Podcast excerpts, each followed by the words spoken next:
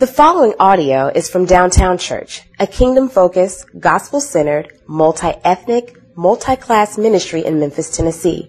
For more information, please visit downtownchurch.com. Today's scripture reading is from Matthew chapter 5, verse 3. Blessed are the poor in spirit, for theirs is the kingdom of heaven. This is the word of the Lord. Uh, Rachel and I are glad to be back at Downtown Church. Uh, we can honestly say uh, there is no church family like this church family. And I can't tell you how much we missed you, uh, but I also can't tell you that we completely um, detached from you for four months. And um, it was truly one of the most, if not the most, um, significant things we've ever done in our lives. And so there's really no way to summarize it. I'm trying to think of ways to bring uh, really reflections of it back to you, and I hope that we will in some form or fa- well, I know that we will in some form or fashion. Some of it will come out of uh, our preaching, my preaching, but. Um, um, but I'm hoping to write and just be able to give you the opportunity um, just to hear what God has done and what I look forward to um, continuing in me. Uh, I can say this that uh, I had a lot, I, I, didn't realize how unhealthy I was before I just got still.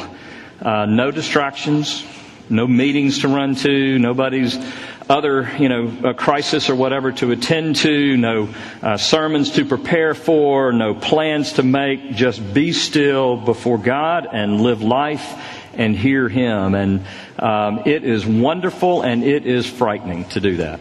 Um, because God begins just, He's faithful. He begins to pull layers back and you begin to see things in your own heart and life that you realize are unhealthy, you realize motivations uh, were unhealthy, and um, and so I look forward to bringing that to you. I can tell you that the women's retreat is right on target. The topic of the women's retreat, without solitude, uh, without stopping, without shutting up and making everything else shut up around you turning off, getting off, and I'm off social media 95%, uh, just getting it off. It is the only way, the only way to find real rest, real Sabbath, real peace, uh, and to find the power of the gospel that is present for us all that we're really distracted from. Um, the Christian life cannot be a hobby. It must be your life. and, um, and so a lot of that was made clear to me over um, sabbatical, and I look forward to getting that to you in some form or fashion over the next uh, several weeks and months. But let's look now at the Beatitudes, which is certainly not disassociated from that topic. So let's go to the Lord in prayer. We certainly need Him. Um, let's ask Him to open our hearts and, and minds. God, um, we run 100 miles an hour. We're running 100 miles an hour in here. Some are probably still can't even sit in this room without, oh man, Facebook and Instagram and Twitter and man, it's got, without thinking about work tomorrow, without being weighed down by the responsibilities of life, of being a father, being a mother, being a husband, uh, being a wife, being um, uh, a lead at work. Father, we need you. We need you to come by your Spirit and to get us in the moment. Uh, we need you to open our hearts and minds to our own pride and our arrogance and our natural inclination toward control and, Father, even how we've used you um, to make ourselves uh, feel good about us and bad about others. Really good about us by feeling bad about others. Lord, I pray that you would come and you would humble us in this room, that you would blow through here by your Spirit and you would do what you do.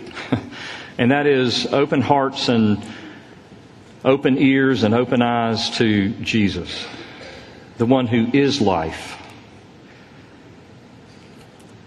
Lord Jesus, don't leave us as we are.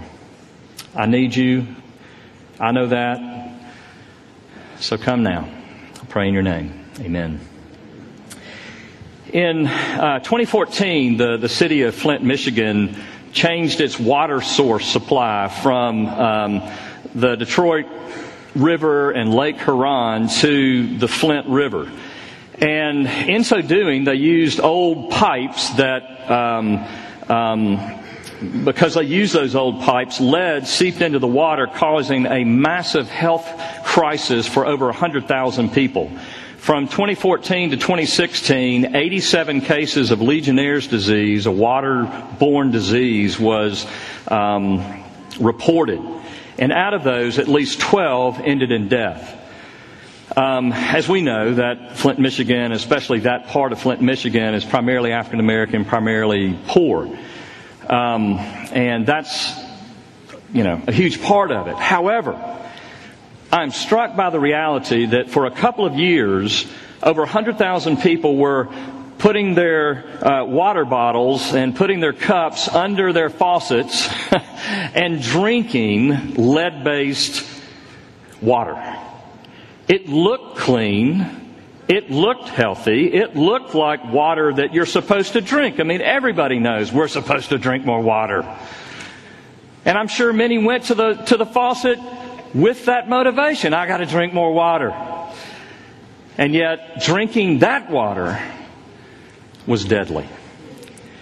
As Jesus stands, goes up on the mount as the new Moses, picturing the new Moses, and he sits down showing the authority that he has over heaven and earth, and he begins to lay out this massive sermon as recorded in Matthew 5 through 7.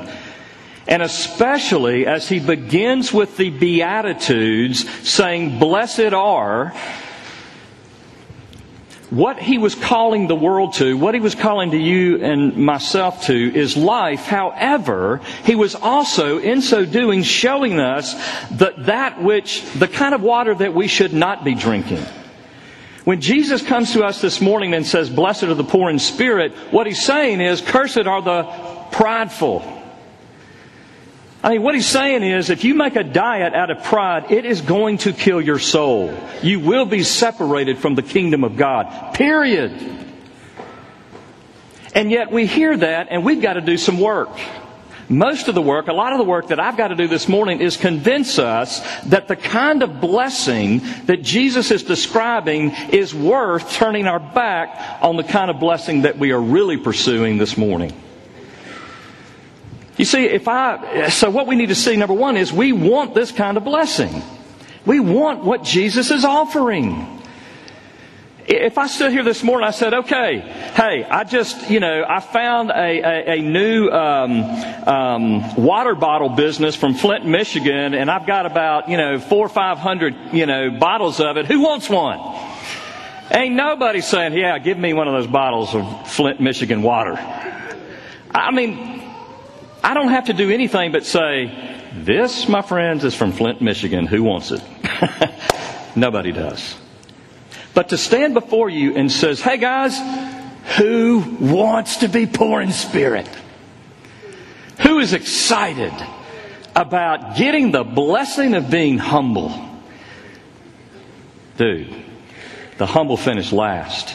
We know what happens to the humble in what? The real world.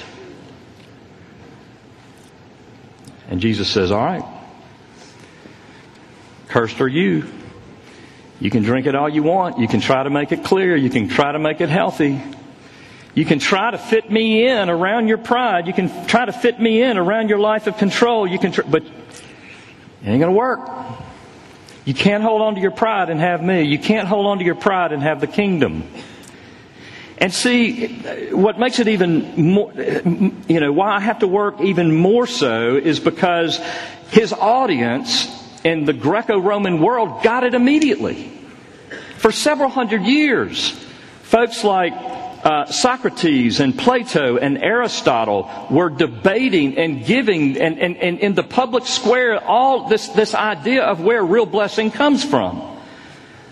Um, and it, they predated Jesus. And, and this was the conversation of the day because, yes, nobody in that day was thinking, you know, yeah, blessing of a new car and a new house and money. No, they were like, how can we live a life that means something? How can we live a life of virtue? How can we live a happy life, a flourishing life? Socrates in uh, 300 BC, or about really 320 BC, was using this whole concept of eudaimonia. And it was the good life.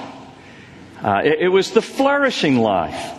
And his whole thing was, if you're, um, you know, because what separates us from all the other, uh, from all other creation or all other uh, thing, living things, is the fact that we have the ability to, uh, we are rational beings and we can think. Therefore, contemplation leads you to a flourishing life.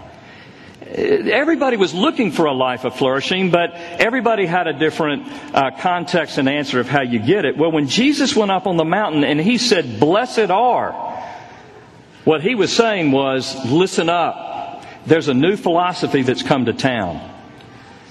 This is a whole different reality that is coming straight from God Himself. Flourishing are the poor in spirit. You see, it's not flourishing in the sense if I become humble, then God's going to make me healthy and wealthy.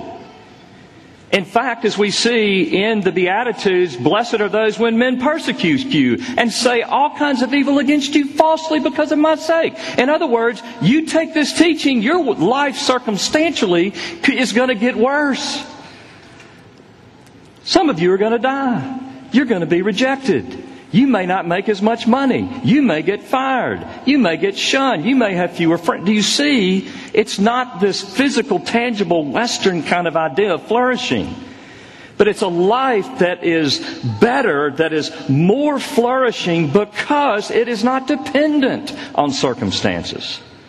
You can have a flourishing life in your lack of money, in your sickness there's something better than what the world can offer you. This is what Jesus is throwing out there. You see, Jesus said this. He said in John 10 10, the thief comes only to steal and kill and destroy. But I came that they might have life and have it abundantly. And today there's a message in the church and there's a perception. It's so easy to sell it. You come to Jesus and He's going to prosper you. And dear friends, God does prosper us. God can meet our financial needs. He is going to meet our, He's going to be there. But dear friends, the hope that we have is greater. He can bring glory out of our death.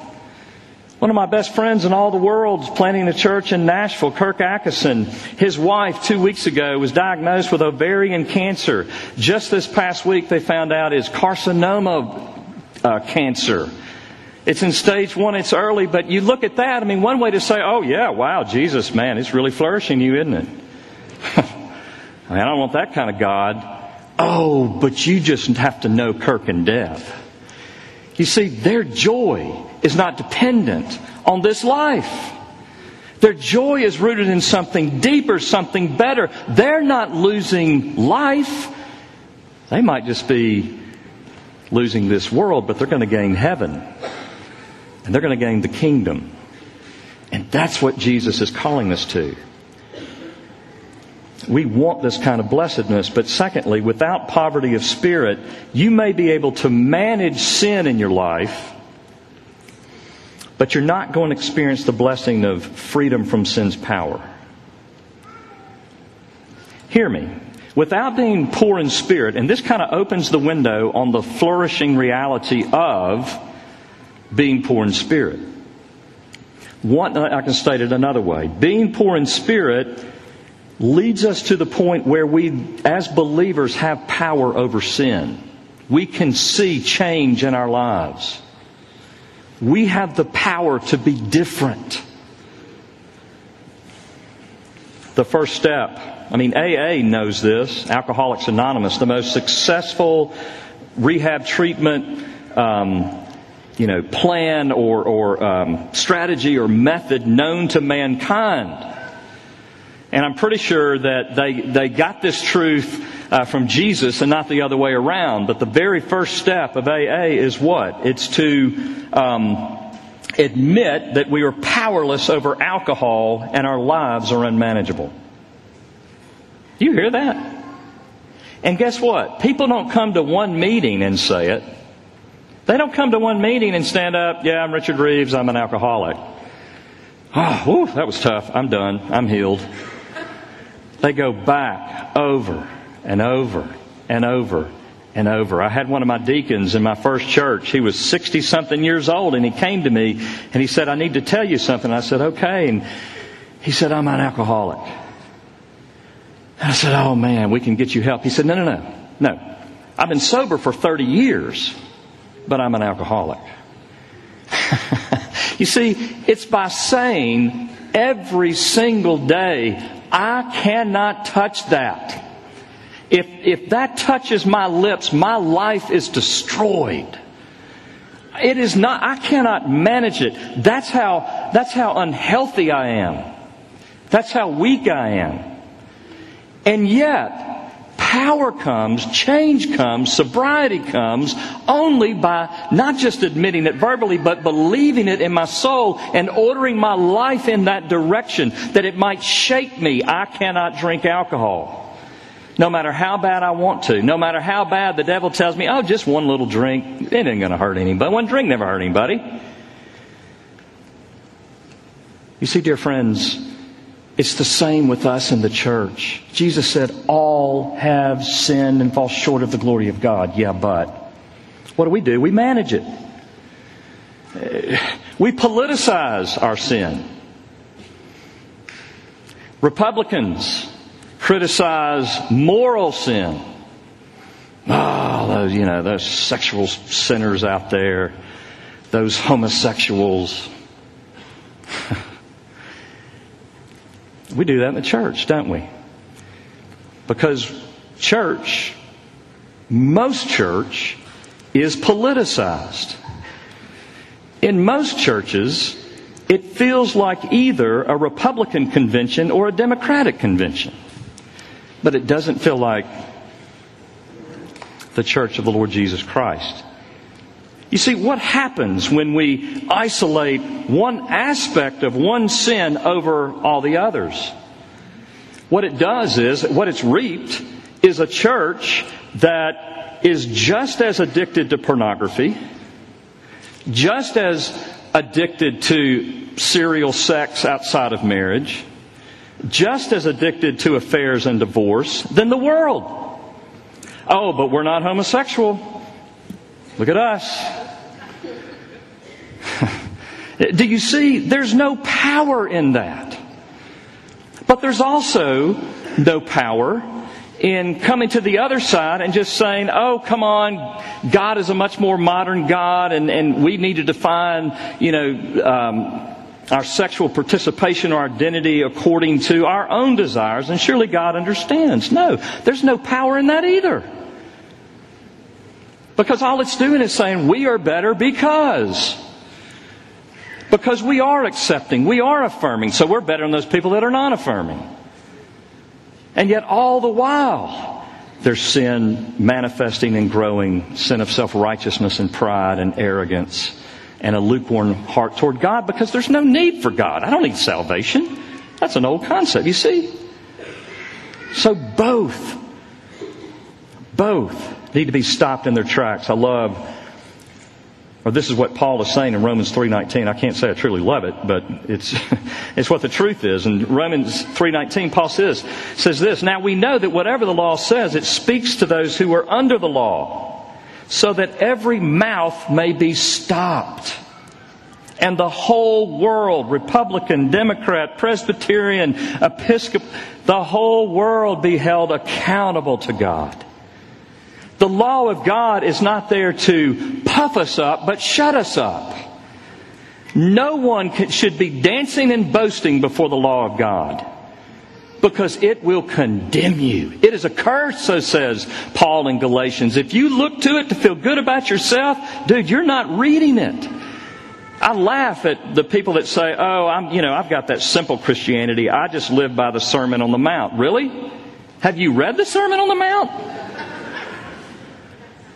Good grief. You've heard it said to the people long ago, do not murder. I tell you, if you're angry with your brother in your heart, you're guilty of judgment. If you say raka, you're guilty of the fire of hell. Have you heard it said? It was said to the people long ago, "Do not commit adultery." But I tell you, if you've lusted after uh, another woman in your heart, you're guilty of judgment. You're guilty of adultery. Okay, well, not that part of the Sermon on the Mount. Uh, just keep going.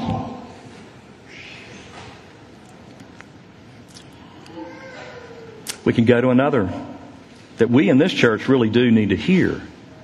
You see, it's the tension right now between the older generation of Christians and the younger generation of Christians. Um, the, the awakeness, the awokeness of the younger generation in the church has truly caught the older generation of Christians, many of them um, predominantly white, completely off guard. Um, and yet, Scott Sauls, a preacher in um, Nashville tweeted this this week. I thought it was really good. Yeah, that was my 5% on social media this week. Uh, younger generations are suspicious of biblical ethics, morality, sexual identity, you know. Older generations of biblical justice. But Jesus says you must have both if you're going to follow me. Wow. We need to hear that, church. We need to hear it. You see, because there's so, our hearts are deceitful above all things. I was grieved this week to hear a video plea from a Memphis pastor of a Presbyterian church, non EPC, non PC USA. I'm narrowing it down, aren't I? Um, and the video came forth with this warning. We've got to be careful about being too consumed, too um, motivated for social justice in the church today, else we lose the gospel like they did in the 40s, 50s, and 60s. Yeah. and as I processed that, I thought, yes, here's the reality. A liberal theology that denies the Word of God as the Word of God, that calls sin righteousness, has no power. You hear me? Yet, to think you can have a gospel that does not propel one's life in the direction of loving his neighbor more than himself is no gospel. You see, dear friends, it's not either or. We have a gospel that's power enough, powerful enough to propel humble, loving social justice. And yes, we're always um, facing the, the temptation to lose the gospel, but it's not because we are involved in social justice. Hopefully, that will drive you to show you your need in Jesus. People ask me about downtown church. Folks, it's hard to come to downtown church.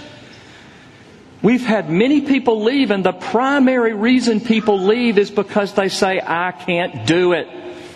What do they want? what do I need to say? What do I need? As opposed to just be a sinner saved by grace and love someone around you. That's what we all want.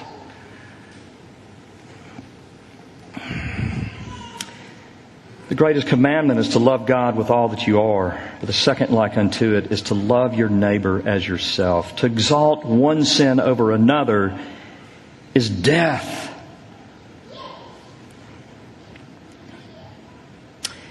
And yet, Jesus is not teaching a poverty of spirit for poverty of spirit's sake. Uh, thirdly, poverty of spirit is the door, not just the kingdom entrance, but kingdom living. Do you understand what comes right after the sermon on the, I mean, the Beatitudes? Blessed are the poor in spirit. Blessed are the meek. Blessed are those who mourn. Blessed are those who hunger and thirst for righteousness. Blessed, blessed are the peacemakers. On and on and on we go. And then, in verses 13 through what, 16, what do we hear? You are the salt of the earth. You hear, one who is impoverished of spirit will not be like the world. That's the power to live a new life. That's the power over sin. It's to come and say, I'm helpless over sin. It's not to find the sins that I'm not committing and rail against them and boycott them. It's to understand that no, that might not be my proclivity, but here is my proclivity. Here is where my mind goes. Here is where my eyes go on my computer. This is, you're the salt of the earth. But if salt lost its taste, how shall its saltiness be restored? It's no longer good for anything except to be thrown out and trampled under people's feet. You're the light of the world, church. Those who are poor in spirit. A city set on a hill cannot be hidden. No people light a lamp and put it under a basket, but on a stand, and it gives light to all in the house. In the same way, let your light shine before others so that they may see your good works and give glory to your Father who is in heaven. The poor in spirit give up on self and find strength in God. You see, this, it's the, it's the kingdom economy. Jesus doesn't say, saved are those who are poor in spirit. So get saved and then get Jesus to kind of sprinkle your life with some of his blessing along the way. Now he says, blessed are the poor in spirit, for theirs is the kingdom of God what it means to be a Christian, what it means to be born again. It's just the start of something glorious. It's to come under the rule of Christ, to come from the rule of the devil, from the rule of the world, from the rule of everything out there, under the rule of King Jesus. And you say, You teach me, King Jesus. You tell me how I'm to live. Tell me what my priorities are. are. Tell me how to live real life because you're the one that made me. And you are true wisdom, as Paul says in Colossians. Drive me to real living. Being poor in spirit is not the end, but it's the, the door to life transformation. So, what should we do if we're going to be poor in spirit? We should go to God's, just go to the rest of the Sermon on the Mount. And what you see in the Sermon on the Mount is just what I said a minute ago. You've got to deal with your anger. It's not an anger issue, it's a murder issue. It's not a lust issue, it's an adultery issue. It's if if your right hand, if you're giving your money away and letting everybody else know, or you know, um, dropping these subtle little things that others can know how much money you're giving, you're not letting your, you know, you're you're definitely you're you're proclaiming to your right hand what your left hand is doing. That's in the Sermon on the Mount. If you're praying only in public, if you're praying or, or, you talk about, yeah, man, I was praying the other day, I was in my quiet time for two hours, you've already received your reward. One who is poor in spirit is not praying in order to check a box on a list. One who is poor in spirit is praying because that is the only hope they have.